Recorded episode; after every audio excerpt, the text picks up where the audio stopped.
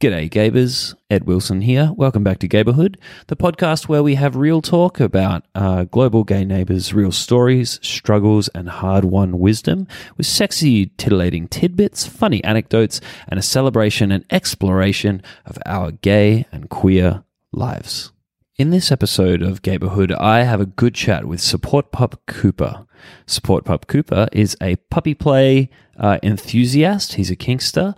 Uh, he's also a culturally responsive sex educator and is building his uh, coaching business in the pup and kink domain. Uh, we talk about gay bar culture versus creating varied queer spaces. We ask, what is sexuality? We talk about finding your own truth and freedom despite what society has suggested we should do. Uh, we touch on non monogamy and we absolutely talk showing all the way up as genderqueer and gender fluid role models. We talk about how really the people who hate our freedom to be queer and to be gay and to break the quote unquote rules of society are just really jealous haters and why. Uh, we talk about how visibly queer and kinky we should be. Uh, we talk about being a side and sex expectations uh, and demisexuality. Pup Cooper is just basically a lovely human being, and we really get in touch with who we are on the inside, what we want on the inside, and what that means about us for ourselves and our lives, and how we could live if we're not finding as much play and joy in our day to day lives as we might like to be. So I really hope you have a wonderful time listening and this does something for you. Enjoy.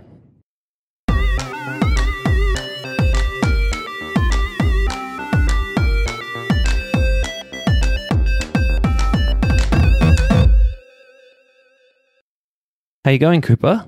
Doing well. How are you? Very good, thank you. Who are you? What would you like our audience to know about you? I am an educator and coach, and I specialize in sexuality and relationships. I'm a human puppy. I've been doing sexuality education, sex research for 15 years or so professionally, and, and about five years before that, uh, before I got my formal graduate training.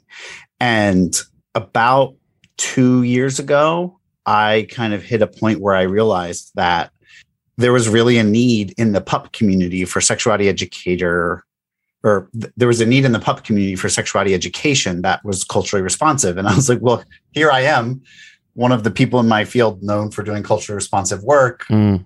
Well, gee, what if I brought my personal life, my professional life, and my academic skill set to come together? Um, and I talked to a few of my friends, kinksters and puppies alike. Mm. I was like, what if I did this and started a coaching business and an education business? Mm doing this work professionally and, my friends were all like oh there's no question there's a need for it finding people who can pay for it in the mm. community might be hard mm. because the community tends to be young mm. and i've actually found that it's not that young in fact mm. most of my audience is between 25 and 40 um, and i think a lot of that's because there's a pretty high threshold for a lot of kinksters to getting into kink that's really financial unfortunately because the gear, the events, the spaces that you need access to to participate, or that you you don't need access to them, but the spaces tend to be accessible only to folks who are sort of established adults who have a good sense of their own um, resources, so that they can go and do those kinds of things. And so, um, yeah, so I started my Instagram account really as a test case to see like would people actually care about this and engage with me. And mm. what I found very quickly is that they did, and they were really interested. And it's been really fun, probably because I can show all the way up there. Mm. Um, it's a place where I get to be my whole self. I get to engage people about their whole selves or the parts of themselves that they want to engage about. And, you know, I, I go by Cooper professionally in that space, mm. not only because it's sort of the brand in my pup name, but also because honestly, it's become the place I'm most comfortable being me. Mm. I am much more comfortable as Cooper um, than I am as Justin. Not that not that my human name or human self is technically any different. Mm. It's more that the human world, especially the cisgender heterosexual patriarchy human world, Mm, really doesn't have a lot of space for me to show all the way up in general. mm, And so to show all the way up with my puppy kinky self mm. is even more limited in that space. And so I created a space of my own. And so now I'm like, I'm going to show up as Cooper. I'm going to show all the way up there. I'm going to cultivate the community and curate the space that I want to be in and that I other, want other people to be in because so much of what my work is about is meeting people where they are and encouraging them to be vulnerable, authentic, real, and to pursue the things they dream about, not just to pass, to fit in, to make it, to be accepted. I feel like if your goal is being accepted, you're still meeting other people's standards Mhm. rather than your goal to thrive, which is then you're living up to your own standards. Yeah. And so, yeah, I prefer to be called Cooper. I, I've got friends who who knew me before they knew Cooper, who now are calling me Cooper because one of them said to me the other day, like, I notice you respond differently when I say that name. Nice. And that really like hit me in my heart. to hear Yeah. that. Me too. I'm feeling it. Yeah. Good for you, Cooper. I'm really I'm really pleased that you've gone on your journey. It sounds like it hasn't necessarily been easy. There were transformations, there were unknowns, there was self-discovery, but now you're in a place where what you're prioritizing is you, authenticity, being real, and just being the human being that you are. And also being the pup that you are.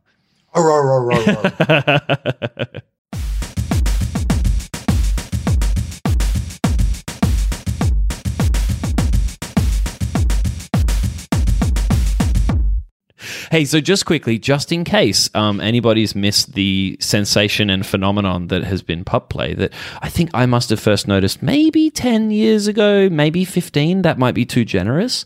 Um, can you give everyone a quick background uh, to the best of your knowledge on just what pup play is and, and, and the basics? Sure. So there's two sort of, well, there's three sort of camps, I would say. But pup play, as I have learned about it, really emerged out of early BDSM uh, dehumanization play, where people were um, participating as submissives in the role of an animal, particularly a dog, and as a submissive. And so it really grew out of that place. There's a long history. I mean, you can go back hundreds, thousands of years of people being portrayed in art and um, paintings and even cave drawings being represented as animals or some kind of anthropomorphic creatures. We there's mythology, right, of Mm, people or or beings that are part animal, part human, and so yeah. it's been around forever. This idea. But what we know, at least in the United States and much of the world, is that this idea of pup play kind of came out of dog play in the BDSM world and then kind of evolved in a few directions. One of those directions is diversified and is more about pet play and there's cats and bunnies and people um, role play with with other animals or other humans. And when I say animals, I mean human animals Yeah. and they role played all different kinds of pets. So there's the, there is now this whole pet play community. So there's like the it's it's complicated because there's the gay pup community, Mm, there's the more diverse pup community, right. there's the queer pup community, and it's sort of like they're they're becoming more and more. I think as a lot of the gay or LGBTQ community is is becoming more integrated than ever. Nice. Um, and then there's the furry world, and the furry world is more about the personification of animals. There's the fursonas, there's the fursuits, there's the mersuits, there's all of that culture, and so like they all overlap like a few different Venn diagrams. Mhm. Um, we all occupy different parts of it, but a lot of it is not sexual at all. And then there's the sexual element, which is about the different ways in which people use their bodies to engage with each other for pleasure or role play purposes. Yeah. Um, some pups are more social, some pups are more sexual, some pups are both. But that's sort of like the landscape I usually like to lay out for folks. Yeah. Yeah, I think you painted it really well. That certainly lines up with my understanding. You use the word anthropomorphic, which to my understanding is anthro meaning human, morphic change. So really every pup and every furry is a, a human base, but with animalistic features like Anubis what was it the Egyptian god of was he a dog or was he a jackal? And was it was he the god of death? Anyway, Yes, all of those things. No, it's all of those things. Oh, I was right. Oh, I hope so. Okay, because I, I can't wait to get my first corrections and emails. This is going to be an early episode, and I just want people to be like, "Oh my god, you Anubis is my favorite god. How dare you get that wrong? How dare you not know all the facts?" Uh, I welcome it. Bring it on. Cool. So that's anthropomorphic. I really the thing that you painted in that landscape um, that was different and unusual to me, and I really want to explore it now. Is that you said there's the gay scene, then there's the I think you said use the word inclusive scene, and then the queer scene, and there's that there's they're merging, but they are distinct. I also know that you yourself, you know, you you, you do you feel like you tidily fit into the the words gay man, and can you just explore this area a little bit more for me? Yeah. So I, when I first was exploring, or I don't even know, I would say exploring, but first trying to put words to my experience, there was a cover of Newsweek magazine here in the United States in the 90s about bisexuality. And to me, at the time, I had felt feelings for, for girls at school and boys at school. But the thing that stood out for me was the boys because that was different when I saw the cover of that magazine, I was like, that feels like me. And then I came out and was drawn to to boys as like the the group that I felt most drawn to. But I always through that process had this like experience of feeling like I had attraction to women and girls at the time. Um, I would say this time at this age, I was probably like 15, 16. And then in college, or right when I was going to college, that was where I sort of met my first gay friends.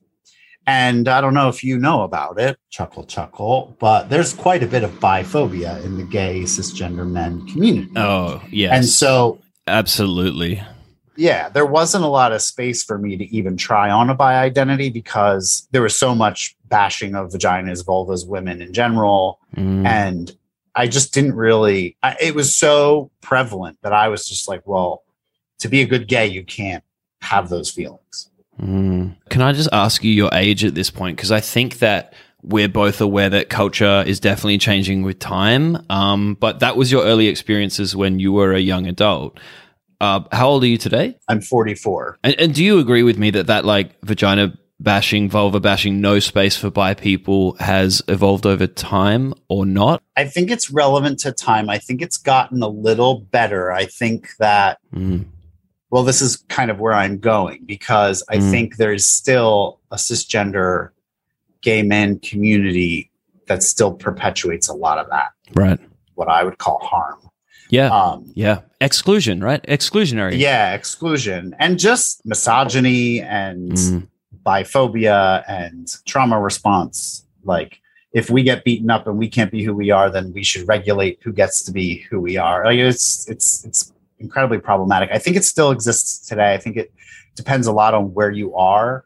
Um, our community here in Philadelphia is quite large and diverse, and so Mhm. there are places I choose not to go to because they're not queer enough for me Right. they perpetuate too much of that. Mm. So when I was like in that young adult period coming out, I was like so trying to to find a place to fit in that I kind of erased or silenced or quieted a lot of those parts of myself. Mm. And then I went to graduate school for sexuality and I learned that there were words for these phenomenon and that maybe I wasn't so weird after all and maybe there are people like me, but I still in a lot of ways at this age now, like there's still parts of myself that I don't think I've fully explored. And so when I learned about queerness, Mm. what really what I really gravitated towards and why I identify more as queer is because it's more free, it's more self-defined, it's more the community I find in other queer people is much more comfortable because we're all there to be together and to support one another in our authenticity rather than to fit into neat, neat and organized boxes. Yep. That's kind of where I've found myself Yeah. um, 100%. now. It makes perfect sense to me. Yeah, and the other thing that has changed over time is the the the language we use to describe gender. And so like I was a super gender nonconforming kiddo. Mm. I was bullied a lot in school. I often was um, unable to describe my experience or feel validated in that experience because people would often tell me, well, if you would just act like a boy and behave like a normal, you wouldn't draw this attention to yourself and you wouldn't be harassed, bullied, etc. Normal. And so great. yeah, right. Great. and so like I very much have a gender queer or a gender nonconforming experience as a human being, even Mm. though I learned to perform masculinity in a way that made it safe for me to navigate the world. Yep. So I'm still on a journey to better understand like which parts of those are me, which parts of that is authentic me, Mm. which parts of those are things that I've learned to perform for my own safety. Mm. Which of those do I want to dismantle and unpack and change? Which Mm. of those at this point in my life do I even care about anymore? Because there's a certain privilege that comes with it, and there's comfort in that privilege, and like that privilege and gives me access to do things like the, the professional work I do that I might not be able to do otherwise. And so, like, I have more questions about who I am and where I come from, but Mm. queer gives me an internal sense of freedom to show up in my days however I feel like showing up yeah. with whoever I'm there with. and especially in the queer spaces, right? Because even though the, if the gay male space, if the guys that are there, uh, and I, I feel that the word gay man fits me very tidily, very nicely, but that doesn't mean that I'm informed and able to deal with people who don't feel exactly the way I do in the way that they would like to be dealt with and treated and to be given the freedom, space, and openness to explore and be themselves, which is a real tough task. The way you just laid it out, it's like, yeah, I, I don't, uh, I don't resent that you have this task. I think it's a fun task to go and explore and find out exactly who you are and how you want to be in this world. Um, but if people aren't giving you that space and that opportunity because they have rigid ideas about ha- who and how everybody should be, that's going to be a restrictive and less inclusive place for someone just like you, right? Yeah. Right. Yeah. And that's where, like, when I'm in those, when I'm in a more queer space or a defined queer space, I don't have to, like, I find myself, I don't have to police my mannerisms. I don't have to worry about what I'm wearing. I can Mm. literally just be comfortable. Yeah. And I am more likely to encounter and find fellowship with people who are also there for those reasons. When I go to certain gay bars that are like capital G, capital B with a little TM next to it, like I then feel like I have to show up in a, as a certain kind of gay to fit in. Right. Right. And I don't, I'm not interested at this point in my life in, in trying to perform for the people around me. Yeah. I'm there to show up for myself. And then you add the pup layer because you want to you want to see you want to see heads turn. Walk into like one of those gay bar trademark uh, bars in a pup hood or with your pup collar on, and people will give you the look. Oh, for sure. If I go to a kinky bar or a queer space, people are giving me a very different kind of look. It's much more supportive, affirming, Yeah. fun, engaging. And so I spend 95% of my time if I go out at all, because Mm. I'm not a super bar uh, Hopper. oriented person. Yeah. Oriented person. I, I'm not a bar oriented person. and you know, I think the pandemic really gifted me some perspective about that too, of like how much our community really out of necessity had to create these spaces for ourselves that were bars predominantly for so long or sex clubs or whatever. Mm. The pandemic shut everything down and suddenly we were hanging out in each other's houses, we were hanging out online and it made me realize like those are actually the spaces I want to be in. I don't necessarily want to be in a bar drinking drinks that aren't so tasty but cost a lot of money exchanging looks and being awkward like i'd rather be in community with people who love each other care about each other and like oh my are there God. to be Oh. authentic together I you think know you just said I I haven't heard it said in that way before, but that absolutely encapsulates exactly how I feel as well. Even though I'm still going to stick to I'm definitely just a gay man, I, which also makes me queer. I'm absolutely queer, but my personal sense of identity is like I'm a gay man, so I can go to gay bar GB TM and be like, this is my place. This is my should be my inclusive, feel comfortable, Yeah. be myself place. But the way you just described the goings on in there, I think so many listeners have just gone, oh, fuck me. That's the difference. We're creating. You, no, I'm not even going to quote you because you said it perfectly. That space that exists that I think everyone above the age of 18 is familiar with if you've been to a gay bar, but what we could be creating or what perhaps uh, gay slash queer community could be beyond the bars and beyond just simple sex apps and dating apps could be these queer spaces that include puppy play, where there's a kind of a rule book and there's a general understanding. Not everyone here feels the same way about their sexuality or their gender orientation, and all of that is okay. Everyone coming in here is a human being, whether they're wearing a pup hood or a leather mask or um, nothing at all or regular clothing. And I, I think you're totally right. You've really drilled into that space there that uh, I think definitely should exist to allow more and more people to be exactly who they are. Yeah, and there's there's so much diversity within our communities that gets squashed when our whole social environment is focused around like two or three types of spaces. Like, yep, where are the spaces? Like, I, I play Magic the Gathering and Dungeons and Dragons, and like you know, if you go to a game shop where that stuff is happening, there will be queer people there, mm. but it's still a predominantly cis hetero patriarchal place. Yeah. Like, what if we were to have a, a restaurant that served food and drinks, but the primary reason people are there is they want to play games together? Like mm. there's there's a lot of gay folk who would show up there, queer folk who would show up there, but it's just sort of like we we don't think about our spaces that way because we've been socialized and we've from that traumatic time like had to find our niches and i think now it's time to figure out instead of where can we fit in, what do we want to create for ourselves?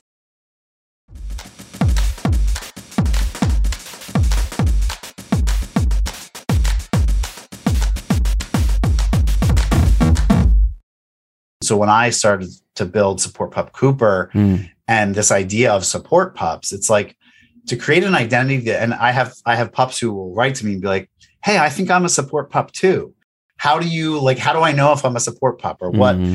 do you think because i do these things that makes me a support pup and i'm like first of all if you're a support pup because you say you are right and mm-hmm. you want to be supportive to other people mm-hmm. or other pups but this idea that like just being supportive and connective in relationship with one another is also an identity and a way to be. Mm-hmm. We don't have to be just our sexuality or just our sex. And I think so much of what grew out of the invention of the term homosexual and and uh, heterosexual and all of that is this hypersexualization of people where mm. now suddenly there's these words that describe a part of us which is our sexual sexual attraction our sexual behavior and now suddenly that is who we are and all of us know that there's lots of layers to who we are. And mm. so I think it's time for our communities to start to leverage all those other parts of who we are as ways we can connect with each other. Mm. Um, because there's crafters, there's artists, there's engineers, there, you know, like there's millions of ways we could also be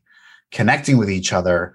And now that it's easier for folks to be out in some places, not everywhere, I think it's just we need to interrogate a lot of that and figure out like what does it mean to be going to spaces or having time with people where we're our whole selves. We're not mm. just there to date. We're not just there to hook up. We're not just there to get drunk and let our guard down. Like we're also there to just care about each other. Yeah. And just be. And that caring yeah do you consider it like an essential part of human nature? That most people like i'm support support gay man ed wilson because i care. I care about yeah. the people around me and not just because they're gay or queer. I, I can't help but care about absolutely everybody. I think everybody has a support pup in that sense inside of yeah. themselves. You can deny it and you can bury it but we love each other, all of us. We all care. Yeah. So, a lot of the work that I've done professionally has been working with teachers, doctors, nurses, other health providers, and human service professionals, social workers, therapists. And because I was a school teacher before I got into sexuality education, a lot of the work I do is really focused on how we care for young people. Mm. and how we particularly care about their sexuality and nurture them and care for them and support them in becoming whoever they are. Mm. One of the things that a mentor once taught me is that the reason we say human sexuality when we talk about it is because our sexuality, which its biological function is pleasure and enjoyment and reproduction. Like those are the core of who we are. And as a species, the reason we continue to exist. And so, why not cultivate young people into adults who want to proliferate our species and enjoy ourselves? Like, that is the root of what sexuality is about. And so, when I think about like us as caring, like so much of those lectures and workshops that I do are uh, saying to to these providers or parents or teachers like your job is to create safety, hold space for young people to learn about the world, to learn about each other, to connect, to treat each other kindly, to support one another in their growth and development so that we can have more people and that all the people we have survive. Like that's really the goal. And I think so often when we get focused on the public health me- message, on controlling people's behavior, which is so much of what sexuality education has been about in the United States for the last 120 years or so. Yeah. We end up controlling and limiting people rather than supporting and fostering their happiness. Yep. So I do think that like a lot of us do have that desire to care about ourselves and others, but we've learned not to because yep. people have modeled for us this idea of control and prejudice and discrimination. Mm. And we're missing the point of the daily human condition, right? Which is about being happy and enjoying our life. Yeah. Absolutely. You are such a pleasure to talk to, Support Pup Cooper. Um, we ruff, have, ruff, ruff, well, we are so absolutely in al- alignment about what truly matters to us and what we truly care about. And I think it's our ability to uh, have shaken off and, and, see for what it is society's attempt to, uh, you know, control and model for us who we should be. And we found, well, who I am doesn't align with what you say should be. And there comes a time, a time where you have to decide for yourself what's more important, the truth and the natural human self and the real, just the real truth within me to the best of my ability to understand when I look inside and I feel it versus what everyone is telling me I should be and look like and behave as and wear and dress and say. And I think both of us are on our journey, as I hope as many people as possible can be, of looking inside and saying, Hey, I don't find evil in here. I don't find uh, wanting to hurt or harm others in here. I find loving, I find caring, I find horniness, I find self expression, I find uh, a desire to learn and grow and explore and improve myself. And you know, personally, I've always known that having a, a, male partner and a partnership was always super important to me. Um, and none of that is a problem for me. So why should society say that I'm a problem? Oh, I don't have to buy into that anymore. And now I'm free. And now we can be free. And now we can f- be free to walk the journey, which is who are you? What do you really, really want? And if you walk this path, I bet you you will find your own purpose and meaning and you will feel less lost, less confused. And hopefully, when we create and hold and make these gay and queer community spaces, there will be space for you to be you amongst others. Yeah. And I, I think when I think back to my younger self, I have, there are moments where I think like, if I had grown up today, or if I were growing up today, where people know about gender nonconforming kids or gender non-binary kids or trans kids, like I'd probably be at least described as gender nonconforming or non-binary mm. or gender fluid. I think I would probably see more models of what it might be like to be pansexual or bisexual. I think I might still choose to live my life in relationships with predominantly other people with penises. Yeah. But that doesn't mean that I, I don't have the capacity for more. Mm. I, I do think that I still think sometimes, like, because enter non monogamy into this conversation. Mm-hmm. That's the other layer of this is that, like, we're also raised in this culture that teaches us that, like, we're looking for a partner rather than a community of people who we connect and support one another with, some of whom we have sex with, some of whom we don't. Yeah. Sex doesn't have to be penetrative either, right? Like sex can look a lot of different ways. Yep. And I think that the world that young people are growing up in now pre- presents them with so many options And it scares a lot of people who were raised to only understand a couple of options for themselves. Yep. And again, we're losing sight of the whole point of the human condition, which is to care about each other, be supportive, keep each other alive. And there's so many ways to do that. Mm. And There's so many people for which the heteronormative, standard, cookie cutter, um, we should be story and narrative fits, right? And so they they're like everything's great. I, and what, but what they are is oblivious to difference and divergence from those feelings that comes from within. We're not choosing to be different. We are different. And there isn't a space for us or wasn't, you know, and more or less still isn't. Come on, we're doing great work, but let's not pretend that most kids in schools aren't getting a sex education and narratives from their predominantly um, heterosexual parents, which is never going to change. That is still happening But- it is. we can do better. And coming together and being better and doing better is what we're here to do to make more spaces, to include more people, so everyone can have their human journey. Yeah. And honestly, I think the norm is the norm and it's driven by the majority. There's a big part of my academic self that thinks that part of why we're seeing, especially like what we're seeing here in the United States, this uprising of fundamentalist people who Mm. are really resisting this change is because we're upsetting the foundation of patriarchy. We're upsetting the foundation of heterosexuality. Mm. And honestly, I think some of the people who are most threatened by it, it's because they actually get it. They get that these boxes don't work. Mm. They have invested so much of themselves Mm. in fitting into the boxes Mm, they don't want to lose that that. it's like, yeah, because Ah, what do I do without the box Yeah. when I've spent my whole life trying to aspire to live in and it? make it work. Oh god. and it's working because it does work for you. It's like what I was Yeah, talking exactly. before about my own masculinity. Like, if I started to live my life in a more non gender non-conforming way, which I'm certain I'm capable of, and I'm certain that there's an authentic part of me that is that way, yep. I would lose something. And does that make me inauthentic to still choose to live the way I am? Like I, I honestly don't know. That's why I like queers because I don't really know. And the more I think about it and stress about it or worry about it, the more I realize I'm losing my queerness in that process. Yeah. The whole point is I don't need to know. Yes. Just be. And so I painted my nails Mm-hmm. a lot during the pandemic Mm-hmm. when I was home most of the time. Mm-hmm. And then when I started to go out, I painted them less often. Mm.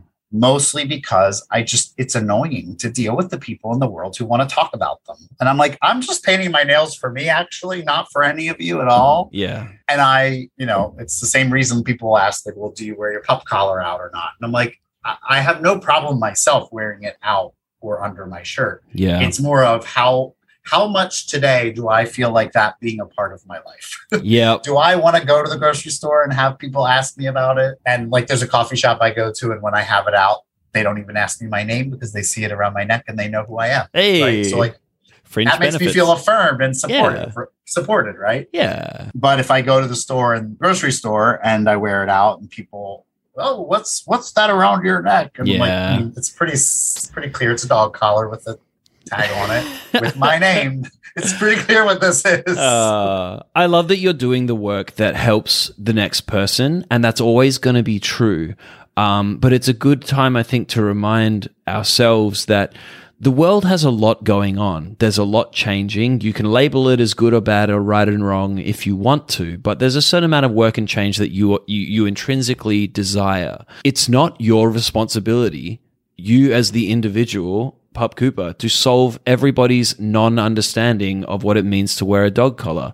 It's not your responsibility to help everyone who has a problem with this unknot their own problem with whatever the fuck problem they're having with you not fitting the mold. But the fact that you're doing some of it is creating change. And I guess I just want to say thank you and only do as much as you want to. Don't do any more. Don't hurt yourself. That would be the, a true crime uh, for you to push yourself too hard and want to make more change than any pe- person is reasonably expected or capable of doing. So, thank you. I you're welcome, and I appreciate that because people often ask one of the questions I get in my DMs on Instagram a lot is like, when is it appropriate or not appropriate to wear your hood in public? Mm. And I just answered it today. And I said, you know, I think it's always appropriate to wear it as long as you're comfortable doing so and it's safe for you. Yeah. It's okay to choose not to wear it if you don't feel like wearing it on a given day. But like for me, when I wear it,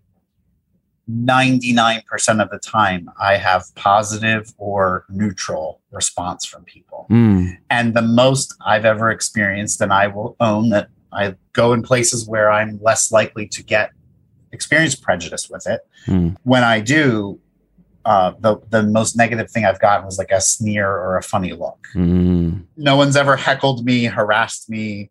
I think it's more just people are like, "What are you doing?" yeah. in, yeah. in their head, I think they're saying, "Who the hell are you? What the hell is that?" Yeah. In my head, I'm thinking they're thinking, "What the hell is it that gives you the right to go live your life however you want when I'm sitting here fitting into a box I hate being in?" Oh, such an advanced being, aren't you? I think I think that's true. I think that's true. Uh, a lot of people can feel very challenged by the, the fact that some very open, self uh, self affirming, self loving people demonstrate that truth about themselves in public in front of other people, and they go. "Ugh, I hate that. That person has the thing that I want, and I don't know how to get it. And they have sparked within me this um, kind of angry jealousy, and all they've done is been themselves. And I can't really fault them, but I'm still left with my jealousy and my anger. Right.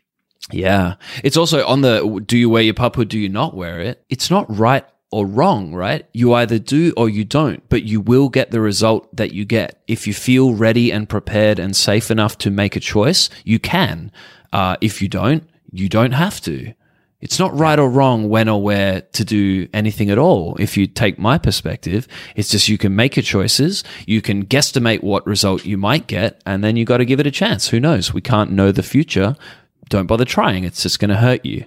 Just either Yep. do it or don't based on your own best understanding. If you lack information, go get some more information. And I guess in this case, they did, right? By asking you, someone who's out and, and proud and available and visible in community, the community of Instagram in this case, to say, can I, can't I, what's your experience? And honestly, when I get messages every so often that's like, thank you, just just the the sweet, kind, appreciative messages that thank me for for doing this, I'm Mhm. like, I'm doing this for me just as much as I'm doing it for anyone else. Yeah. And it it reminds me, number one, that that I'm making a difference, but it also reminds me that there are so many ways to be in the world and me getting to be mine, even if it's not the way someone else wants to be. If they see me in a pup hood and it makes them go, I can wear a dress that I've always wanted to wear because Mm. that guy's wearing a pup hood. Yeah.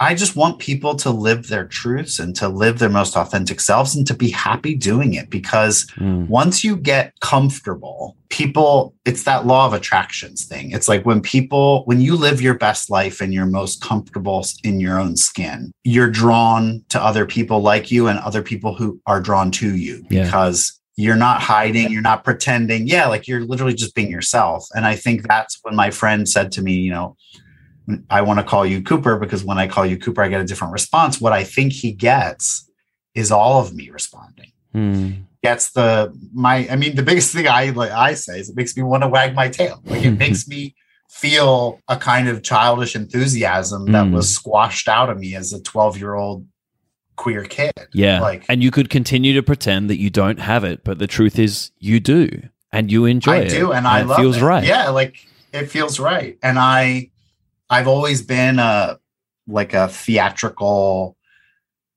dynamic, funny, loud, gregarious, goofy person. Yeah. But I spent probably twenty years of my forty-four years pretending I wasn't to Mm. fit some expectations that like being a man and being a good gay man meant performing this kind of toxic masculinity Mm. and sexualized i don't even know what like Whatever the hell. wasn't me. yeah. and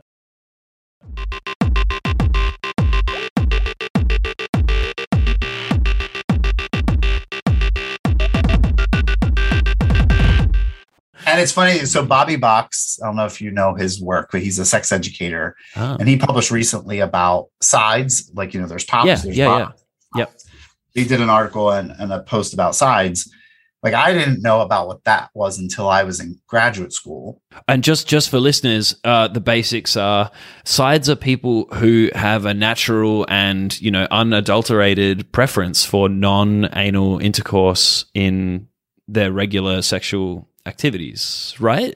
You're a sex educator. Yep. You could probably define it Yep, better. that's than me, right. but- yeah. No, okay. you did Great. a great job. A plus, gold hey. star.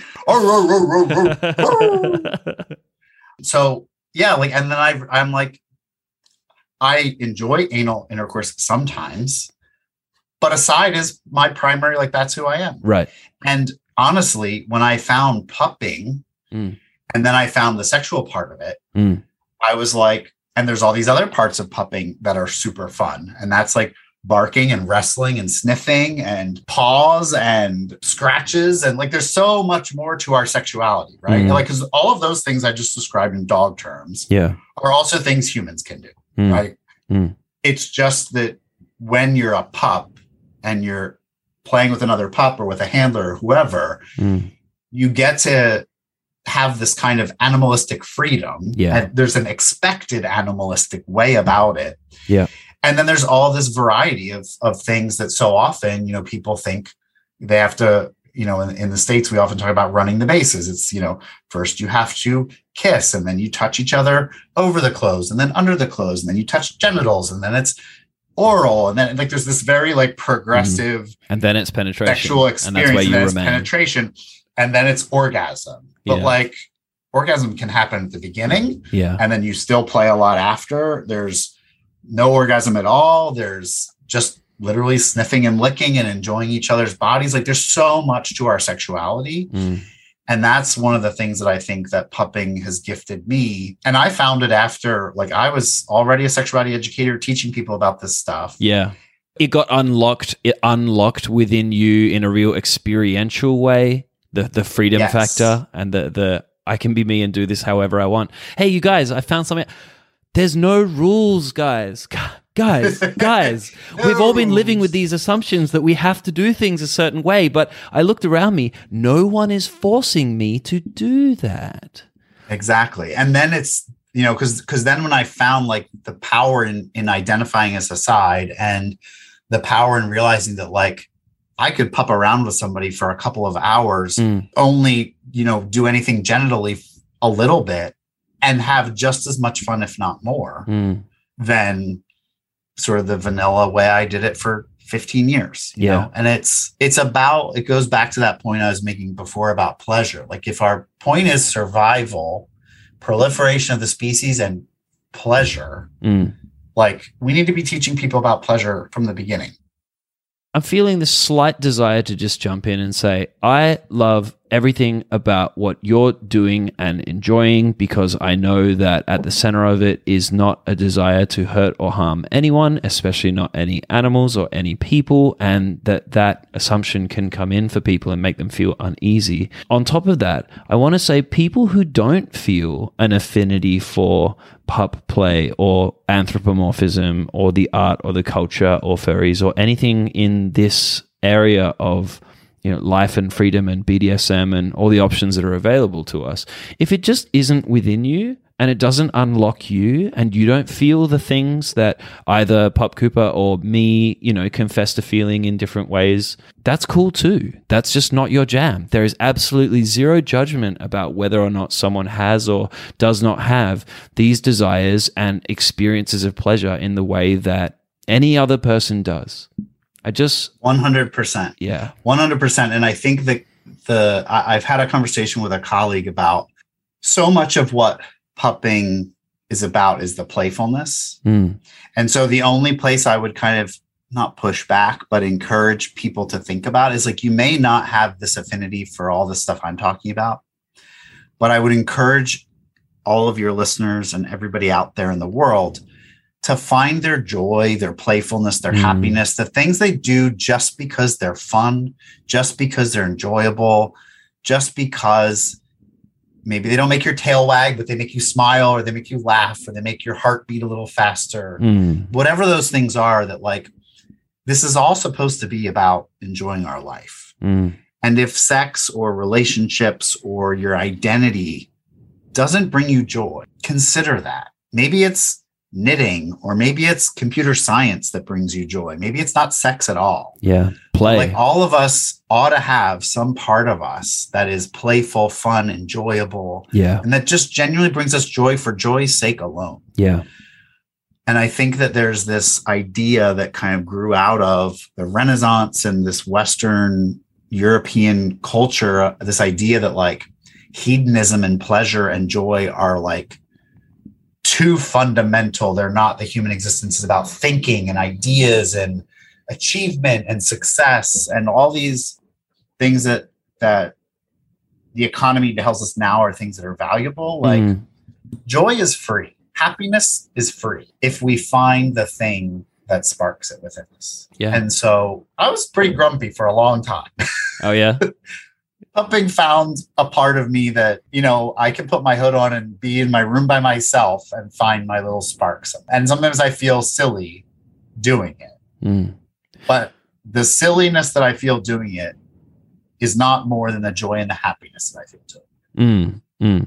and you know i just i so I, yeah i would say like maybe this stuff you know people don't need to feel bad if they're not into this ac- way of accessing it but if people don't know how to access it explore And not only is it free to explore yourself and express yourself uh, just within yourself and by yourself, uh, we'll get to the expenses and the privilege and the access thing in a bit, perhaps.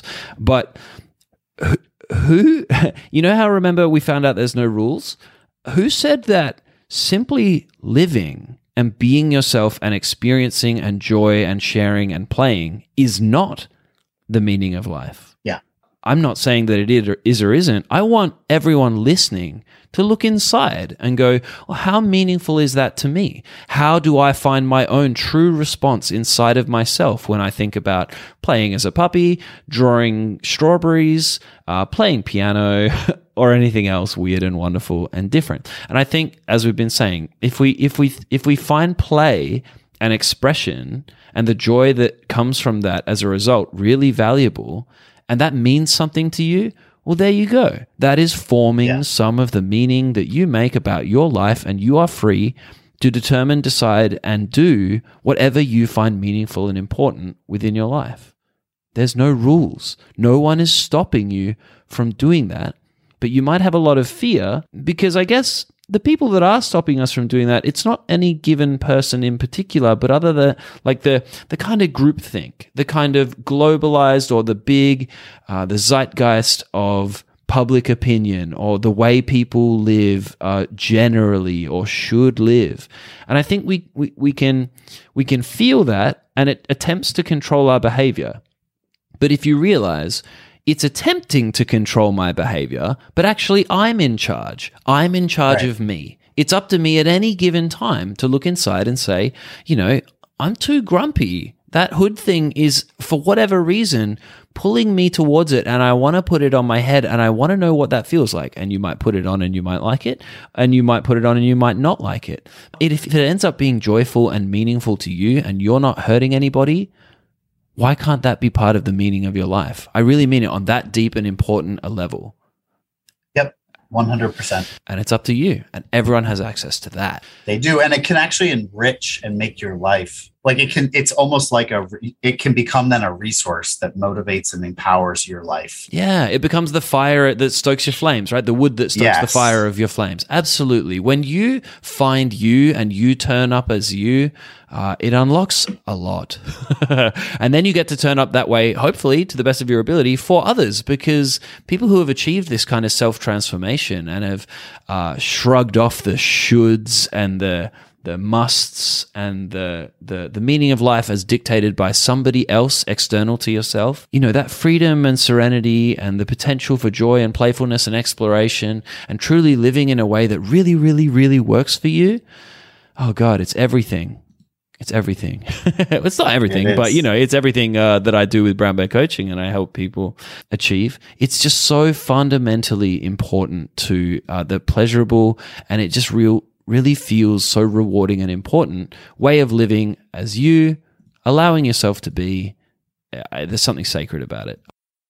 How or when did you realize uh, that you might be a pup? Is it a thing you saw, or what? Was there a certain experience? Hmm. I found the kink community when I was in graduate school. hmm Um, not that I hadn't seen it before, but in graduate school, we had a group of kinksters come and talk to our class about why and how they got into it. Mm. And up until that point, it was sort of one of those things that I had seen like Tom of Finland drawings, and I had seen uh, in gay community the leather men in their motorcycle jackets and Yeah, all of that. yeah, But I never really understood it. And then, so then I understood it because I had real human beings come and talk about it. mm. And then I, probably through porn or something on the internet, uh, stumbled upon Bound Jocks, which was like a website or, or porn channel that tied up athletes, Mm. or people dressed as athletes. Mm.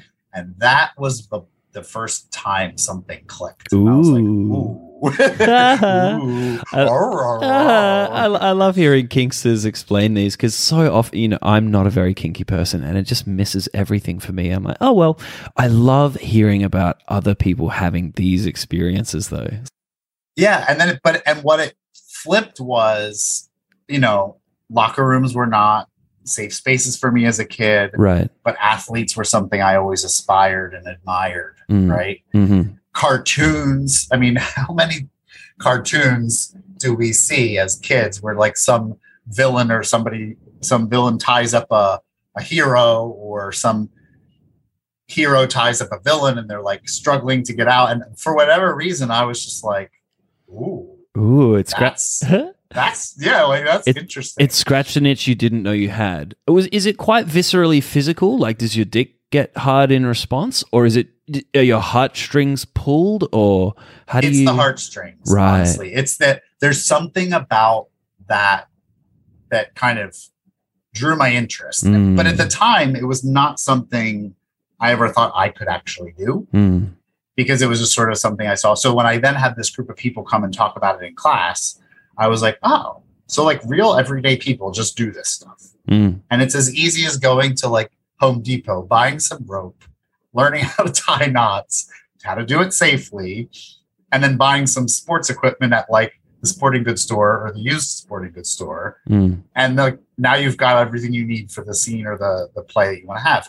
And then that was how I found kink and BDSM. hmm And the couple of early experiences I had, I was like, oh, okay, so this is exciting. Like being restrained or restraining someone, like, is an arousing experience. And it was more mental and emotional for me, mm. which bookmark that because we'll come back to that later, Yep. than it was sexual per se. It was more just that like dynamic of now you can't go anywhere. That's hot.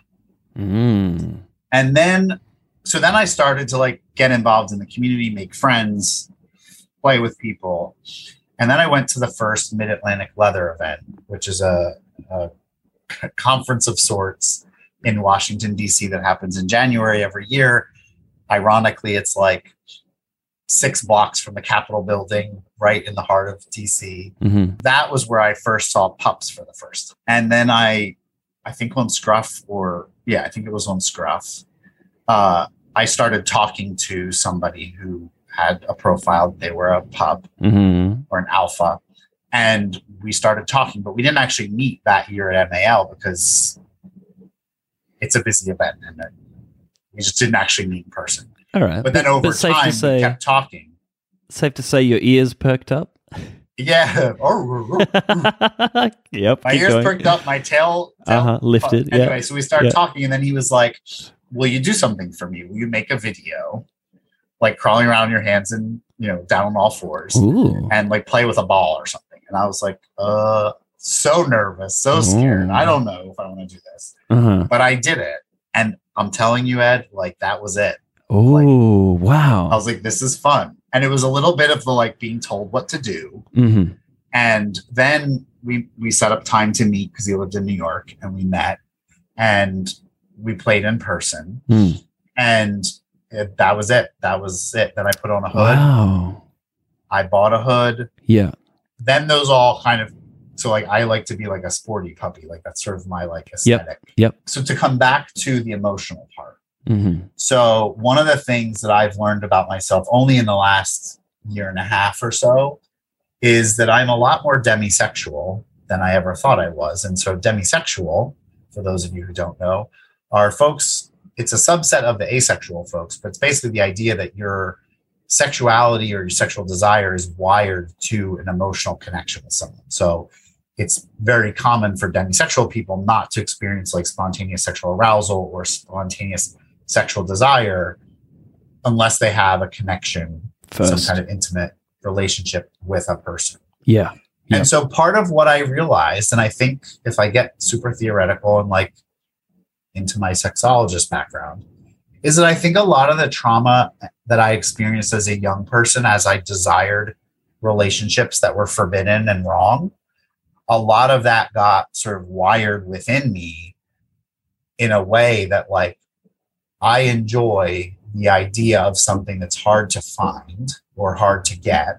So that's where like the restraint and bondage stuff comes together. Mm-hmm. And because of that difficulty I had as an adolescent, accepting myself or feeling relationships with other people, like I have a really hard time opening up my sexuality if I don't have a sense of safety Mm. and connection with somebody. Mm-hmm. Mm. And there's a million ways we can look at that through a trauma lens and I'm broken and I'm I, you know, all this, right? But that is not how I see it. Like it's just who I am. I don't know if that's because of my experiences that I ended up that way, or maybe I was that way from birth, or you know, early childhood is that that's how I came to be, but it's who I am. And Mm. now that I know that, Mm. I now can look back on my sexual relationships and life story and realize that's why some of the stuff didn't always work very well. That's why some of those things that I did, I did because I felt like I had to, because it's what we're socialized to do, Mm. but never felt authentic and right for me. Mm. But now that I've unlocked that like recipe, Mm. now I have had some of the best experiences because I know what the ingredients are, I know how to put them together, and I Mm. know how fantastic the outcome is.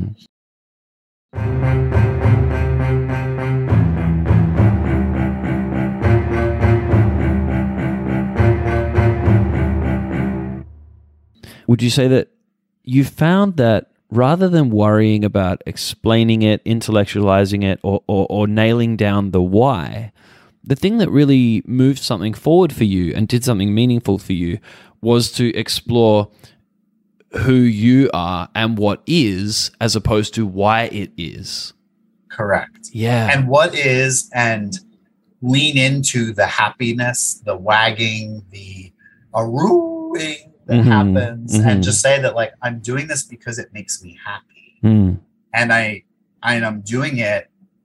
You know, I don't need to be necessarily with another demisexual person, mm, but I need to be with someone who gets that about me and is Mm. going to support, affirm, care for it. Yep. And then show up for the experience that's going to mean I'm going to have what I need to thrive, and hopefully I will be able to then provide the same back for them. BDSM, sports gear, and bondage are the things that led me to that place. And I hope that anyone listening, whether it's BDSM and you do a lot of Googling tonight, or you just just sit with yourself and look inwards for the, the sexual, creative, expressive being that you are. Find your own play, find your own joy. If you realize that you're avoiding, explaining, excusing, or, you know, just deliberately diminishing or shaming yourself, you can start to cut that out as soon as you want to and start to say, well, you know, Support Pup Cooper is turning up today as a very strange individual. I think it's kind of fair to say that. I don't mean it in a judgmental way, but you're, you know, Oh, maybe the one I'm weird. I'm percentile. weird. Yeah, so and so am I. And the truth is, so is everybody.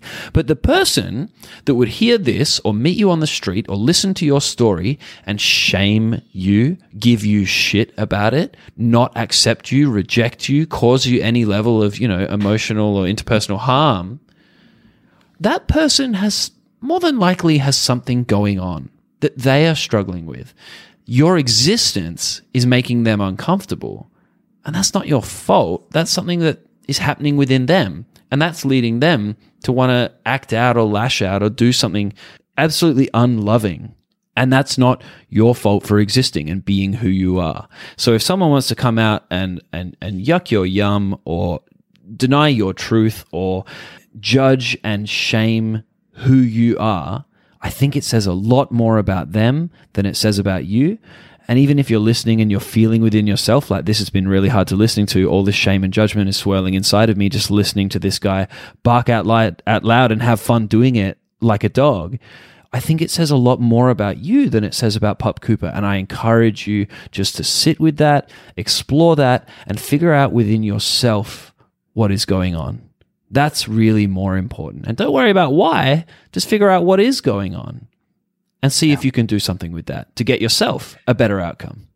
I think it says something about folks who have that judgment, but also it says more about the people who taught them that judgment in the first place. Yeah, Because we are not born with that kind of judgment. absolutely. We are born, you look at babies and little kids, Yeah, they are living their best lives until they're taught don't wear that, don't talk like that, don't look like that, behave these ways because it's what we expect of you. Mm. And that's the source of where judgment comes from. yeah, And I think if we can each, when we feel that judgment, go within ourselves and liberate ourselves from those narratives, we can realize that we're spending an awful lot of time on other people than we are on our own joy and happiness. yep. And, energy, time and energy wasted. I love to talk about shame. I know it can be uncomfortable and difficult, uh, but it's a part of all of us, right? Especially Yeah. us, queers and weirdos, which I love being. Can I ask you, do you still harbor shame today? What's that like? No, not ever. I am shame free. Shameless. Shameless in a complete No, sense. of Yeah, course. no. I do. And I think I do. And that's just honest. Yeah. I work hard to dismantle it when I feel it Mm. and to look for opportunities to love myself and the people who taught me the shame Mm. because I know that the people who taught them the shame that they taught me Mm. thought they were doing the right thing. Yes. And I think that's the hard part. There is a lot of stories from my life that I could tell about times when I was told to be different. Mm. And I have held anger for a long time that people did that. And it wasn't until the last few years that I have heard the rest of those stories, which was the stories about the teachers and what the principals told them about how to handle me, and hmm. the relatives who told my parents or my siblings things about me. Every one of those people, I truly believe, thought they were doing the right thing and Yeah. thought they were going to do something good for me. Yep. Unfortunately, they were driven by the conformity, the heteronormativity, the patriarchy, the misogyny that was the soup they were drinking, the water they were swimming in. Yeah. And I think the world we're living in today, that's much more where there's a lot more voices around justice and equity and diversity and inclusion. I think the world is telling us now that those things actually perpetuate a lot of harm. Mm. Um, so when I feel that shame inside of myself, I look for the source of it and I try and this is this is probably a product of my 40s and being this point in my life hmm where I have very little to lose because I've established myself at this point where I don't rely on things that I used to have to rely on for success. But I am at a point now where I often think about myself as a kid and the kids who I work so hard to teach people to support. And I tell myself, like, I have to step out of my shame to be proud and happy about who I am, because that is the very thing that's going to prevent people from perpetuating the harm that was done to me. Mm. And so, like, even something as simple as coming on a podcast like this, mm. This is now like I've done quite a few of these at this point and chosen to just show all the way up, right? Because there's mm. there's things I could say we're not going to talk about. Mm. But what I've come to realize is that like every time I tell my stories or talk about my perspective or experiences, I'm giving people the gift of vulnerability, authenticity, and helping them see that it's messy. Because me performing everything neat and perfect doesn't help people with their own messy. People need to be not alone in their messy yeah. by being with people like me, with you, mm. and others who are doing work like us to mm. see hmm. that like the struggle is all part of it. Yeah. Um, it's perfectly human, right? We're all experiencing this. We are. And I so anyway, so when I find shame, I mean, there are moments where I think like, am I am I bad if I put my hood on now in this place? Mm. And I was on a trip in the fall and I was going sightseeing and there were a lot of kids around. And I was like, I want to put a, my hood on and take some pictures and walk around in my hood because I'm Cooper and that's what I do. Yeah. And I thought, I'm like, oh, what about all these parents? Are they going to think I'm a freak? Are they going to be embarrassed for their kids? Are these kids going to be warped? And like, no one was ruined or harmed by me walking around in my hood. And in fact, the kids were like, it's a dog. Look, it's a wolf. It's a dog. And like, they were happy. Yeah. They were curious and excited about something weird and different that they saw today. Yeah. And mm. like honestly, it was probably not even that weird and different to them. It was more so because here's what I say to people like, but we take people to Disney World where they see Mickey Mouse and Pluto and Cinderella and yeah, not a problem. Not that different. Yeah, not that different. Well, you know, at what point do we, as kids, when we're when we're encouraged to be free and play, we play dress ups, and almost all of us enjoy that to some extent. And then we become adults, and suddenly playing dress ups is not acceptable anymore. What? Right. Whose rule is that? Fuck your rules. Uh, yeah. whoever made that one. right. Unless you're a Marvel, an actor in a Marvel film, and then it's okay. Right. Oh God. Uh, okay. So, is there a way in which you could choose to live now, or you are choosing to live in terms of shame? You find shame, and instead of going, "Oh no, there's more shame," damn it, you can go, "Oh look, there's some more." Now that I'm feeling this, I'm aware that there is a thing within me that I can explore and learn something more about myself, who and how I am, and how I'm experiencing existence. And that's actually a fun little challenge that you can take on yourself to be like, oh, could I eradicate this shame? Could I work through something else? Is that how you feel about it now or, or, or could do? So when I first realized that I have this demisexual part of myself, mm. I felt a little shame in it because I was like, here I am, a sexuality educator, a puppy, a kinkster, mm. and my sexuality is wired to an emotional connection with people, mm. which means now if I engage in other kinds of behavior, I'm not being authentic to myself. So what does that mean about all this these relationships or play that I've engaged in in the past? Was I not being true to myself? And I feel there's some shame in. And then about like, well, now what does it mean to now that I know this about myself? Now living authentically requires me to take care of that in a way. Mm. There's a little bit of shame in that, like I should be freer because what shame for feeling shame? No, like that, like like I feel shame that I can't just be as free as I encourage other people to be. Right. So that does sound like shame about shame, though, because you're not as free as you could be because you experience shame and you feel ashamed about that. Yeah, I see what you're saying. The vision I have for people is to be shame free. Yeah, which may never be. but happen. in reality, but... well, exactly. But in reality, my sexuality doesn't really. If I'm being truest and and taking care of myself the best, mm. that's not how I'm happy. I'm not happy with casual sex. I'm not happy with Mm. So here's how Here's how I lay out. I think I think with my last question, I kind of led you into an answer which isn't isn't good interviewing. Uh, oh, I'm not perfect. what a surprise. Um, how, here's how I view opportunities. Like you, you're a person who wants to eliminate shame. You know, you see shame as a kind of a, a net negative, more or less, or most people do. Right? Let's just say most people. If you now live a life where you're like, I want to be as happy, joyful, and free as I can, that means less shame. And so that means when you experience shame, you're like, oh, I haven't done it yet. I'm not done. Or you could also say, I'm not good. But there's another way of looking at this situation. I'm human. I've been through what I've been through. I've been trying my best more or less the whole time. And here I am today. Now, when I experience shame, or you could also say resistance to anything within myself, I can stop and notice that and go, oh, this is telling me something about me that I either don't know or haven't processed yet. This is now an opportunity for me to become freer, lighter, and more self loving or more accepting of myself and the universe because I am experiencing the opposite, the, the negative version of it, which yeah. is to say, don't do that, behave properly. I actually have a, a funny story. Okay, yeah. Well, I'll just finish off. So, a- anyone can choose to see the experience of shame or resistance to life as it is happening as an opportunity to learn and grow.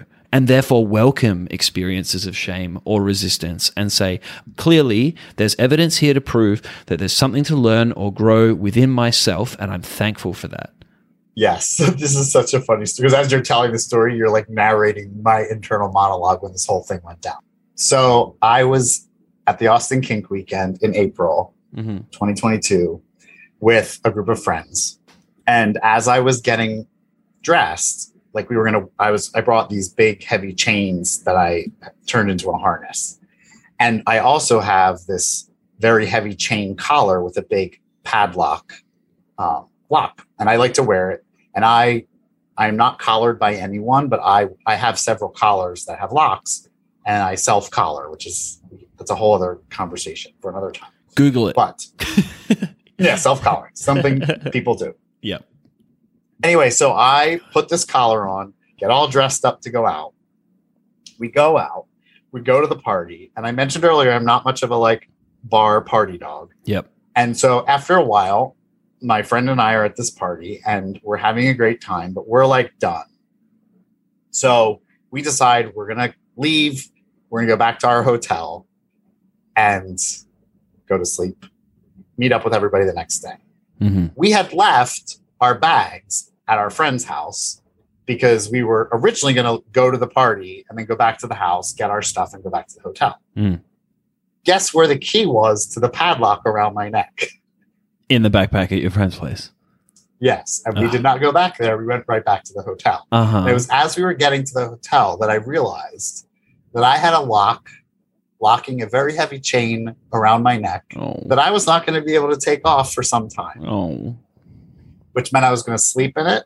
Mm. I was hmm. going to get up the next day. And until we met up with those guys who were going to be out late, so they were probably going to sleep in, which meant the next day I was going to spend a good part of that day in that collar. Yep. And it's not a it's not a you can't hide this under your shirt kind of. And you can't yeah you couldn't take it off in any in any way. You couldn't yeah right. So now you're lock guy and you have no recourse. Yep. In the moment i'm like in the uber on the way back to the hotel thinking to myself wow this is a problem. I know better than to lock myself or something onto someone without a spare set of keys somewhere. Yeah. I knew where my keys were but you know rule of thumb with kink and and yeah, you fucked you up. always have a, a set, a spare set. Yep. So going forward, I will always keep a set at the hotel and in my backpack. Mm. mm-hmm. Anyway, it didn't really bother me because it's fine. Like I'll just go to sleep in it. It wasn't until we were getting ready for bed that I realized, oh no, not only am I going to sleep in this, but I'm going to have it on most of the day tomorrow. Mm-hmm. And then I did feel that feeling of shame. Like mm. I know better as a Kinkster and as an educator of Kinksters than to put myself in this situation. At least I did it to myself and not someone else. And I'm now going to have to spend the day in Austin doing whatever it is we do get coffee, breakfast, lunch, go sightseeing with this very heavy chain that's going to be heavy and not so comfortable, but also like how many times do you walk around a city and see some guy walking around with a big chain locked around his neck? Oh, look, the answer is simple. Hi, everybody. I am a Marvel superhero. Nothing to see Right. here. And just tell every single person on every street that ever sees you, no matter how far away, that it's okay. I'm a Marvel superhero. so well exactly but i'm like but you know what i did this to myself and then i was like you know what though cooper like you're a locked puppy right yeah, now yeah, this is who you are. i could embrace this as a moment to feel in a way submissive to myself or to some unknown entity and to feel a little bit of like what that feels like Mm. because that's generally not my shtick. It's not something I do. hmm I've done it to other people, Mm. but it really did. Like I, I had to process through like this is shameful because I know better, but actually, this is funny. It ended up being kind of enjoyable because once I reframed it, I realized that like I'm safe. I was with Max. Max was he thought it was hilarious, and he was not bothered by it at all. Mm. And you know, there were probably people who saw me and were like, "Oh, that guy looks hot with that," or Mm. people who saw me and were like, "What the hell is that?" Or people Mm. who were like, "That's freaky." Mm. But you know what? Like none of those reactions informed at all my experience of my day. My experience of my day was what I wanted it to be, Mm. and ultimately that was funny, hilarious. When we did end up meeting with our friends, they had a real hoot about it Mm. and it was fine ed like nobody actually cared Wait, so you did something strange, unusual, um, slightly sexual, and nobody died, and there were no explosions, and the FBI didn't arrest you? No the That's worst crazy. scenario would have been had i gotten into some medical emergency Oh, they might have had to use some crazy bolt cutters or saw to cut it yeah, off yeah. But If you'd have, thankfully nothing like that happened you could have come across some firemen and be like, "Hey, boys, I got a particular problem. I need your help." woof that, that levels the whole scenario up a whole nother level Can I just get on my knees for a second while you take this off me? uh, that's my shame spiral story that turned out to be quite fine i just had to reframe it for myself yeah, brilliant. Hey, um, is there anything else on your mind that you would love to say to the audience, or shall we begin to wrap things up for today? Um, the, the other thing I think it's important to mention, we hinted at it, or I, I mentioned it briefly earlier, is just the reality that a lot of pup play or kink in general requires supplies, resources, etc. Right. It really doesn't. We often use a lot of those things, and yes, you can buy them expensive from boutique leather and kink shops. The local hardware store is also a great place to buy a lot of equipment. Um, using it and using it safely is important. If you don't know how to use things, it's important to pursue learning how to do it and do it safely. And there is a lot of information online, right? If if you are interested in kink and you're planning to explore it, please do some research and and educate yourself uh, to a certain extent first, because uh, you know there's very real risks in a lot of different BDSM behaviors. And you do not need to have a hood, a collar, a leash, or any gear at all to be a puppy. Mm. In fact, many of us as pups, even though we have all that gear, we still pup around without any. Anyone can have access to it. All you need is to be yourself Yeah, and to to find that part of who you are. Um, and you've already got paws, a muzzle, a nose, eyes, ears, a snout, a tongue, legs. You can scratch yourself. you've got a wag and a You've got tail. Yeah, I wag sometimes. I, I'm I'm not a pup, but I, I shake my butt because I'm like, woo. Yeah. it is fun. All right, brilliant. This has been absolutely sensational. Agreed. Yeah, I've I've genuinely, genuinely had a good time. I, I find you a kindred spirit and a real pleasure to talk to. You too, Ed. Thank you so much for having me. It's been a real pleasure. Hmm. Absolutely. Hey, Cooper. Uh, thank you so much for being with us. If people want to find out more about you and find you, where can they find you? Support Pup Cooper on Instagram. Supportpupcooper.com is my website. And if you want to email me, it's cooper at supportpupcooper.com. Thank you.